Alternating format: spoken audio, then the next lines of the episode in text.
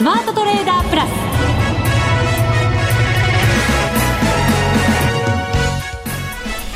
全国のリスナーの皆さんこんにちは。内田まさです。ここからの時間はザ・スマートトレーダープラスをお送りしていきます。まずはこの方にご登場いただきましょう。国際テクニカルアナリスト福永博之さんです。こんにちは。よろしくお願いします。よろしくお願いいたします。お願いします、えー、今日はマネックス証券の福島正さんお休みをいただいておりますので二人でお送りしていきます。はい。はい。ちょっと寂しいですね。そうなんですよね。三人揃わないとなんだか調子が狂った感じがしますよね。だいぶ狂った はい、ただアドバイスは狂わずにいただいていきますので、でね、よろしくお願いいたします。まえー、さて、えー、FX ダービー行っておりますが、うん、明日の朝でもう終わりなんですって。はい。本当だ。ね私なんかまだまだね終わりじゃない気がしていて、ええ、うっかり勘違いしておりました。あと1週間あるんじゃないかと思っていたら。うっかり勘違い。勘違いしてました。8月23日金曜日。明日の朝に終了になりますので、はい、ご参加いただいた皆様はですね、えー、ぜひしっかりと利確をしていただきますようにお願いいたします、ねはい、含み益のある方は利確。はい。含み損のある方はロスカット。いやロスカットなのかほったらかしなのか。まあ、ゲームですからね。そうです、ね、まあ、最後ねやっぱりあのふみそをリカバリーできる人はいいんですけどね。そうですね、したいところですねでもあと1日ないですからね。ね。まあでも1日で大きく動く時は動きますからね。はい。はい。それに期待をして今晩を迎えようと思っております。うん、やっぱり何事も諦めずにね、最後までやらないといけませんね。はい、そうですね。今日はだから、はい、超短期のアドバイスも 合わせていただけたらなと思ってます。わかりました。はい。よろしくお願いいたします。はい、よろしくお願いします。さあ、それでは番組進めていきましょう。この番組を盛り上げていただくのはリスナーの皆様です。プラスになるトレーダーになるために必要なテクニック、心構えなどを今日も身につけましょう。最後まで番組にお付き合いください。この番組はマネックス証券の提供でお送りします。スマートトレーダー計画、よーいドンザ・スマートトレーダー計画用意ドン。このコーナーでは、スマートなトレーダーになるためのノウハウ、実践テクニックについて教えていただきます。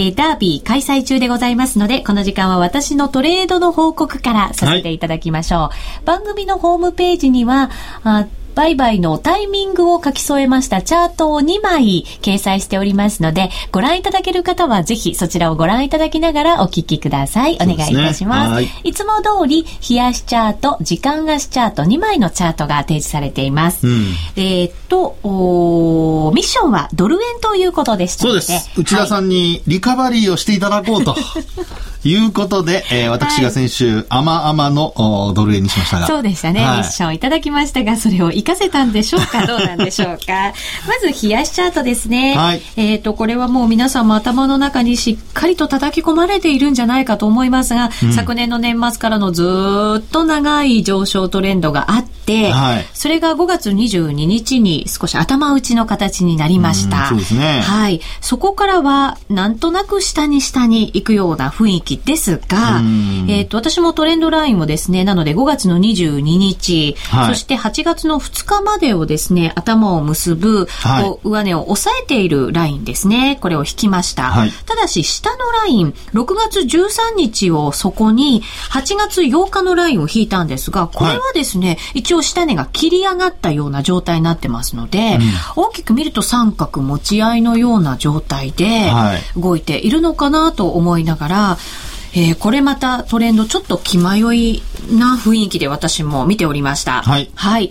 で、時間足でですね、見ていきますとですね、ちょっと私が、あ売買をやり始めた先週の末ぐらいからですね、うん、少し下落トレンドになっておりましたので、はい、私実はですね、先週の番組の前にですね、えっ、ー、と、もうすでにドル円の売りのポジションを持っていたんですね。はい、チャートを水曜日の日にすべて、あの、しっかりトレンドラインを聞いたと、うん、あの、引いたと、この番組でもご紹介をさせていただいたんですが、そのトレンドラインに沿って売りで入っていました。えー、14日の水曜日22時台ですね、えー、98円18銭で売りで入って100万通貨。はい、で、その後、えー、順調に下に下がってきてたんですが、翌日の木曜日に21時半にですね、はい、結構あの経済指標を含めてたくさんのものが発表されるというイベント盛りだくさんの日だったんですね。はい、えー、例えば新規失業保険申請件数、うん、そしてニューヨーク連銀製造業景況指数、はい、そして消費者物価指数、すべてアメリカのものになりますが、同時に発表されるという結構濃い はい、一夜になりまして、はい、で、その発表の時にですね、ぐんと上に大きな大陽線をつけて、さらにその後、下に窓を開けて、まあ、これ時間足で見てますけれども、はい、下に下がるという結構激しい動きになったんですね。そうですね。はい。で、持っていたこの時の売りポジションはですね、この時に決済されてしまいまして、ロスカット。ロスカット引っかかっちゃったんですね。そうなんです。はい、で、その後ちょっと動き見ていまして、やっぱりちょっと気迷いがありましたので、なかなか入れずにですね、えー、ただし、こう見ていたその三角持ち合いがまたできていて、はい、そこを上に離れたら買いで下に離れたら、あ売りで行こうという作戦をつけておりまして、昨日の水曜日、21日、はい、えー、午後になりましたが、えっ、ー、と、上っ離れた状態になりましたので、うん、すぐには実は仕事もしていたので入れなかったんですけれども、えっ、ー、と、すぐにその後に入りまして、えー、97円40銭で100万通貨買いで入りました。はい。はい。で、その後、じわりじわりと上を目指すような格好になりましたので、うん、えー、その後の22時台で97円50銭のところで買い足しに入りまして、実はまだこれは決済せずにポジションを持ちっぱなしなんですね。はい。なので、一旦はロスカットされたんですが、はい、え今はプラスのポジションを持って、それを保有中ということになります。でもこのトレード損益だけ見ますとね、はい、えー、っと、何ピップスですか、これ。えっ、ー、と、ロスカットされたところが40ピップス近くですかね。37ですよね。はい。で、今はあ97円の40銭と50銭ということは、まあ45銭ですかね。そうですね。平均的には47銭ぐらいのところで、うん、えー、買いに入っていることになるので、はい、えっ、ー、と、今、実際にレートが98円、20銭ぐらいのところですから、はい、80 80、70ぐらい上がってきてますか。うん、ということは、まあ一応こ、この時の損は取り返せるかもというところですね。はい、そうですね。取り返して、はい、今もう、あの、ちゃんと、おロスカットラインとは言いながらプラスのラインのところに引けてますので、それは取り返して、今、ロスカットラインにもし引っかかったとしても、プラスで終われるような状態になってます。そうですね。はい。はい。まあ、あのー、先ほど冒頭にもありましたように、あと1日しかありませんからね。1日というか明日の朝までですからね。なので今のあの話はなぜ、あの、突然そういう話をしたかというと、まあ最終的に、あの、残り少ない時間の中で、せっかくね、えー、利益が出てる範囲内でポジションを持ってるということですから、はい、まあ、それを、まあ、冒頭にも言いましたように、しっかりこれ理覚しないとね。そうですね。今日何度も理覚しようかなと思ったんですけど、はい、ただこう、ヨーロッパ時間に近くになるにつれて、はい、どうなるかなと思って見てたら、そんなに下げないし、結構底堅い動きをしてるので、はい、今まだ持ったままなんですよね。そうですね。えー、まあ、97円台で買って、今も98円台というところですからね。はいまあ、これ、こういう、あの、流れを考えますと、まあ、98円割らなければ、まあ、基本的に98円台での推移になりそうですよね。で、あの、まあ、今日、あの、本当にこれ、まあ、生放送ですので、先ほど出ました、あの、ドイツの、はい。あの、サービス部門だとか、あと製造業の PMI なんか見ますとですね、あの、これはユーロ圏の話になりますけども、一応数値が良くてですね、えええー、対ユーロでは円が若干やっぱ売られてる、要するにユーロが買われてる状況にはなってるんですよね。はい。まあ、それもひょっとすると、あの、ドル円の支えになっている可能性はありますね。はい、今、ユーロ円が131円、飛び5銭から飛び6銭あたりですから、本当しっかりですよね。そうですね。で、あと、あの、まあ、この後の時間の、あの、お話をしますと、えー、5時ですね。はい。えー、夕方5時に、今度はユーロ圏の製造業と、あとサービス部門の7月の PMI ですかね。はい。まあ、これが発表されるということですから、ご放送時間中ですよね。あ、本当そうですね、はい。ちょっと動く可能性ももちろんね、数値によっては。でも、ユーロ圏の経済指標ってこのところいい数字のものが目立ちますね。はい、そうですね。あのー、まあ、PMI の場合ですとね、50を上回るか下回るかで、景況感の判断分かれ目というところになるんですけども、まあ、今回ドイツの数値は52点いくつになってましたね。はい、あの、予想が51台でしたから、うん、まあ、それを上回ったということで、えー、ユーロ円に関しては、まあ、ユーロが買われるっていう流れにはなってるんですね。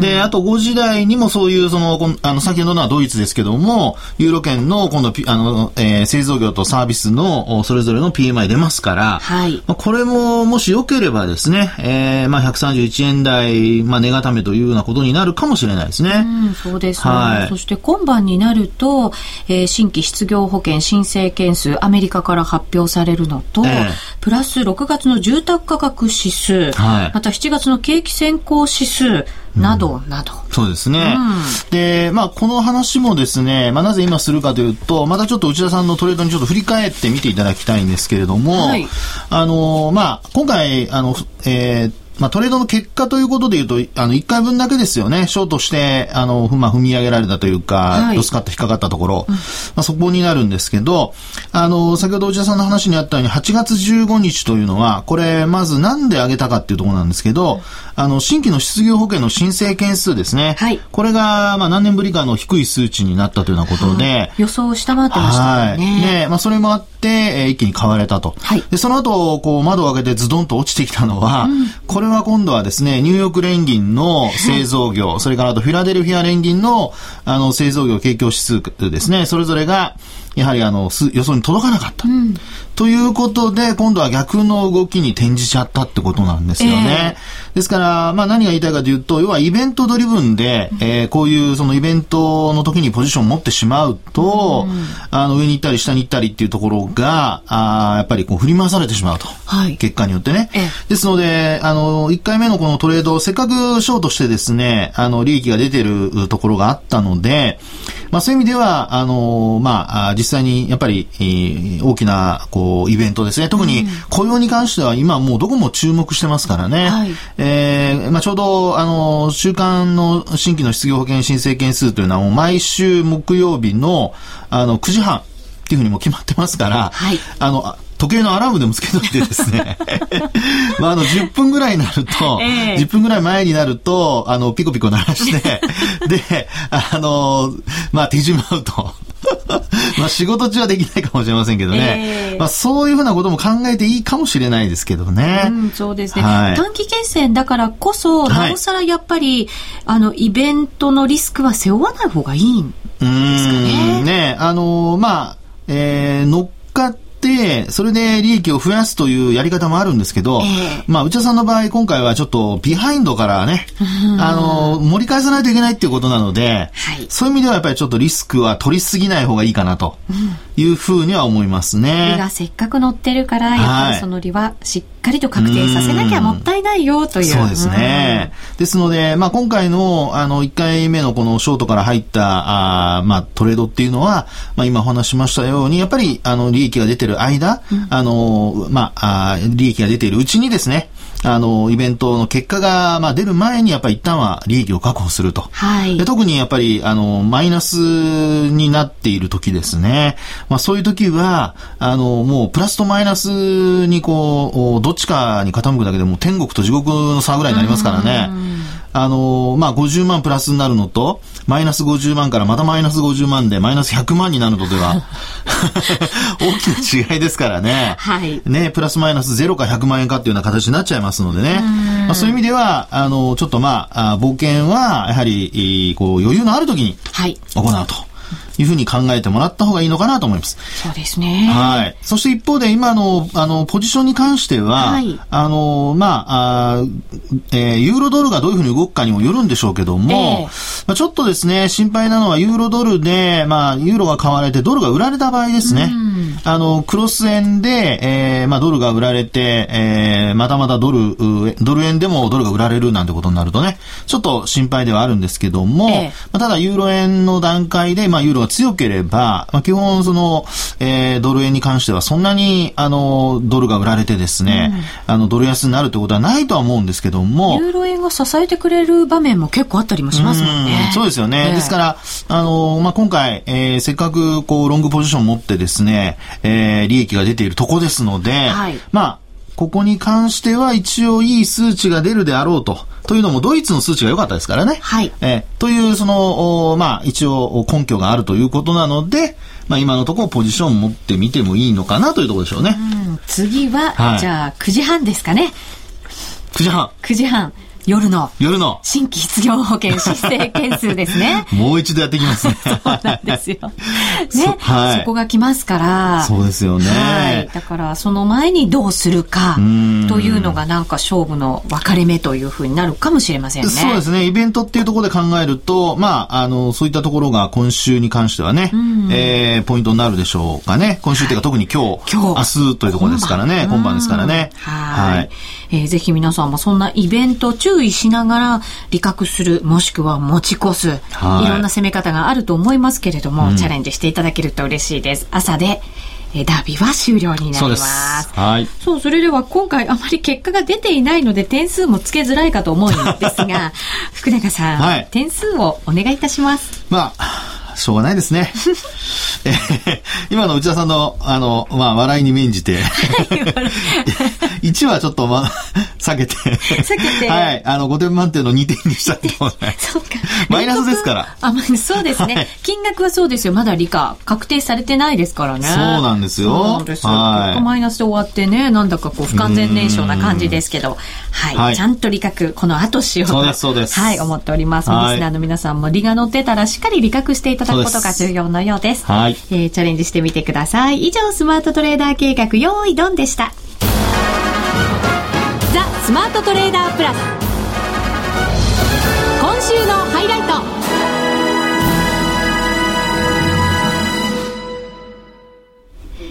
ザ・スマートトレーダープラス今週のハイライトです。えここでは、為替市場と、そして株式市場のお話を伺っていきましょう。まずは株からです。日経平均株が今日は53円安、安く終わりました。13,365円17銭です。はい。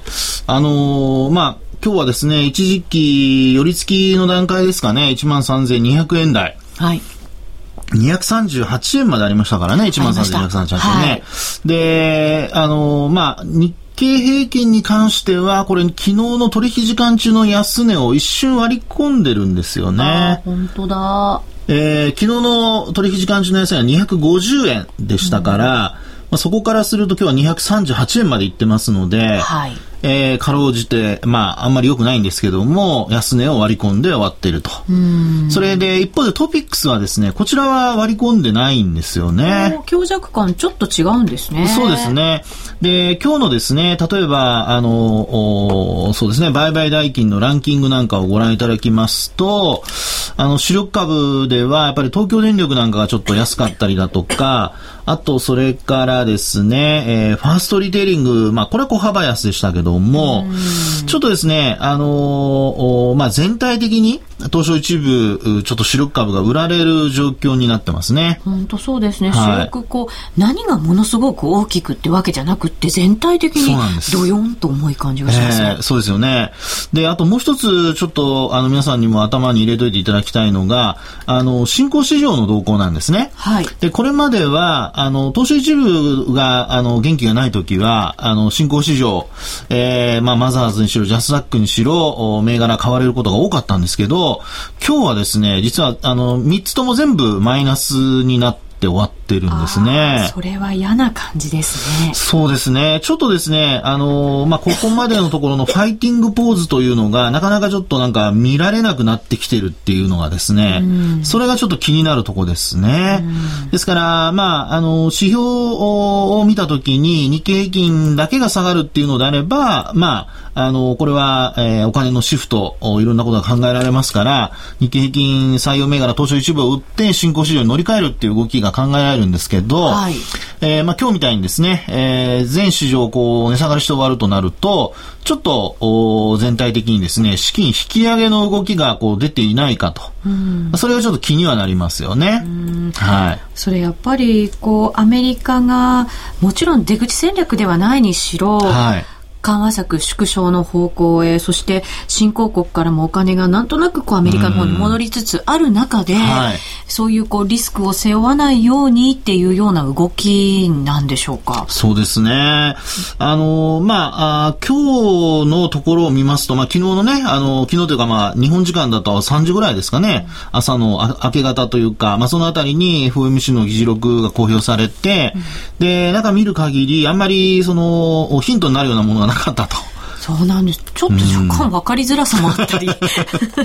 ねまあ、ただバーナキさんの書いたロードマップですかね、それに対しては、基本的にはあのほとんどの方が賛成されていたということですから、えー、それを考えますと、やっぱりあの9月、まあ、あの、雇用統計見てからになると思いますけども、はい、あの、結果良ければですね、えー、少しずつ、緩和縮小っていう動きが出てくる可能性はありますよね。うん、で、まあ、そういったことを考えますと、今、あの、内田さんの話にあったように、ちょっとこうお金が引き上げられてるのかなというふうに考えたくもなるんですけど、ただ、あの、先週の、えー、まあ、あ今日、あの、先ほど出たばかりなんですけどね、投資主体別売買動向を見ますと、外国人投資家って買い越しなんですよね。3週ぶりでしたか？ね ?4 週ぶりかな？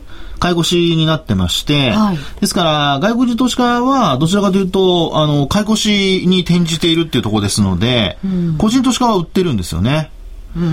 ですので、まあ、今のこの売りっていうのは、はい、あの、要は中長期のお金ではなくて、ひょっとすると、短期的なお金が、あ売りとしてですね、まあ、ヘッジファンドなんかのお金がですね、売りとして、えー、出ている可能性があるのかなというところでしょうね。うそうすると、はい、じゃあその短期資金のこの先の行方を考えることが、はい、まあ、買い場探し、もちろん、うんあの手締まうタイミングを考える上では重要になりますよね。はい、そうですね。あの、まあ、そう考えると、もし、その短期的なお金が出ていっているとなると、また日本株に戻ってくるかどうかってことですよね。はい。で、戻ってくるとなれば、まあ、ここから仮にその、一旦売られたところっていうのは、もちろん会話になるっていうことになりますからね。ただ、その、どの水準まで売ってくるのかとか、はい、あるいは、その、どのタイミングで戻ってくるのかとか、そこが、まあ、重要ですよね。なんか目安がないですか？目安というと、どうでしょうね。9月はね、まあ、イベント盛りだくさんですもんね。そうなんですよ。はい。うん、一つは、まあ、あの、国内で言えばね、東京オリンピックが決まるかどうかだとか、はい。まあ、これはもう散々皆さん耳にタコができるぐらい、いろんなところで聞いてらっしゃるかとは思うんですけどね。決まるまで言われますよね。昨日も某国営放送でね、あの、1964年の東京オリンピックやってましたけどね。私も見て、あれしてましたけど。まあ、ちなみにまだ私は、あの、生まれたばかりでした。そうですか。はい。藤田さん生まれてもないんですよね。まだ形もないですね。はい、影も形も。まあね、ですからそのぐらいぶりの、あの、東京オリンピック決まればとい。うところですよね。はい、で、あとはやっぱり、その、アメリカで言えば、もう FOMC、それからあと、まあ雇用統計もありますしね、はい、えー、まあそういったところがやっぱり注目ポイントになってきますから、どうなんでしょうね。そこで外国人の、まあ、あるいはそのお金が、はい、えー、要するにこう、リスクオンという形で、えー、まあ、株だとかっていうそのリスク資産に戻ってくるかどうかですよね。で、お金が引き上げられるとなると、基本的にはやっぱりリスク資産にはお金向かないので、えー、まあ、そこはちょっと注意は必要ですよね。日本株はリスク資産なのかどうなのか。リスク資産でしょうね。そうか。リスク資産なのか。そうですね。そうなるとやっぱりちょっと戻りづらくなることは考えておかなきゃいけませんね。そうですね、うん、であと、まあ、為替なんですけどね。あのまあ、ちょっと昨日からあのまあ、FOMC の結果こう出てきた頃ぐらいですよね、ええ、あの一気にこうドルが買われるような状況にはなってますからねまあ、ただ、そこで、あの我々ちょっと頭に入れるというか、あの考えておかないといけないのが、あの今日もなんですけども、えっ、と、中国の、あの、HSBC の PMI ですかね。はい。まあ、これも、あの、50を超える数値になりましてね。ええ、前回が47ポイント台だったんですけども、まあ、それを上回ったと。一気にあのドル円が買われるような値動きになって、うん、日経平均もプラスに転じる場面あったんですけど、あの、ドル円もそこから上値重たいんですよね。そうなんですよ。株も全く同じでしたけど、うん、あれもっといいっててもいいんじゃないのって思うぐらいの数字だったと思うんですけど。ねえ。ー、まあ、水準的にもですね、97円から98円乗せて、えー、で、昨日もそういった勢いがあったところなので、まあ、そういう意味ではもうちょっとこう続けてあの買っていってもいいのかなと思ったんですが、はい、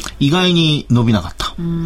ですから、その株と為替の連動性っていうところで見ますとね、あの、ドル円に関して見てみると、ちょっとやっぱり上値の重たさが、あのー、気になるところですし、あと、それから、為替と、その、まあ、日経平均との、あの、連動性、あるいは感濃度ですね。はい。えー、見てみると、ちょっとなんか感濃度が鈍ってるような感じしますね。えー、ですから、まあ、あの、為替の方たちもよく言うのは、あの、株価を見てという話をしてますから、はい、為替が動いても、ドル円が動いても日経平均がついてこないっていうことになると、まあ、それはそれで今度はお互いブレーキを踏むことになってしまうので、えー、ちょっとこう、これまでの勢いというのがですね、えー、少しですけど影を潜みつつあるのかなという、そんな印象ですかね。うそうですね。はい。ドル円なんか見てると、上にももちろん行きづらいんですけれども、はい。下にも売り込みづらいというか、ね、なかなか下がらないので。そうですよね。うん、ちょっともしかしたらこう動きづらいレンジ相場のようなものがしばらく続く可能性もあるのかななんて思ってましたけれど。そうですよね。ですから、まあ、あの、今日なんかはやっぱりユーロ圏のですね、えー、そういったさっきお話したような数値が、はい、まあ、あの、ドル買い、あるいはユーロ買い、円安のきっかけにならないかなと思って期待してたんですけどね。はい、今出ましたけど、やっぱりユーロ圏の製造業 PMI、これ、あの、予想が50.7でしたけど、51.3ですね。いい数字出ましたね。ユーロ円ちゃんと反応して、131円44銭から45銭で今日、場中につけていた高値抜いてきているんでしょうかね。それに近づいているのかな。それぐらいの水準ですね。ねあとドル円も98円の、これはもうしっかり今日の高値取ってきてますよ。ね、43銭まで入ってますね。どうして私の顔を見るんですか？内田さんなんか、今、ホックストレンダー今ね、自分のポジションちょっと実はね、忘れてたんですよ。それぐらい真剣に先行きを考えていたのに。どういうことなんでしょうね、それまあ、言った通りになってよかったかな。そうですね。でもちょっと、ここまで来たら、ちょっと利確のタイミングをさらにしっかりと、なんかこう考えておかなきゃいけないかなと思います。逃したくないですね。すね乗ったりは。そうですよね。うん、ですから、あの、勢いがあるうちに、例えば今晩の、その、えーえー、まあ、新規の失業保険申請件数だとかがね、はい、まあ、それが、あの、後押ししてくれるような結果になれば、うん、まあ、あの、直近の高値、98円の50銭台ですかね、まあ、そういうのも抜いてくる可能性ありますから、はい、そこをうまく捉えた人は、うん、多分、一つ頭抜け出すぐらいの結果出せるかもしれないですね。うん、そうですね。逆に言った時はまた注意が必要ですけどね。はい。さあ、それでは、あと半半日になりますけれど、半日ももうないのかな。ミッションを一応、福永、ね、さんから、はい、いただけると嬉しいです。あららららら、もう今の話だともうなんかドル円もう内田さんのためにもうやね、しょうがないですね。甘々ですね。甘々ですね。はい。ですね。ありがとうございます。福島委員長に怒られるかもしれませんが。甘々ミッションいただきました。はい、ドル円でチャレンジ。皆さんもぜひ好きな通貨でもね、ね大丈夫ですから、あと半日ですから、チャレンジしてみてください。動きがいいのはユーロかもしれませんね。そうなんですよね。ねはい。面白いかもしれません。ぜひ皆さんも頑張ってください。以上、みんなで参加、今週のミッションでした。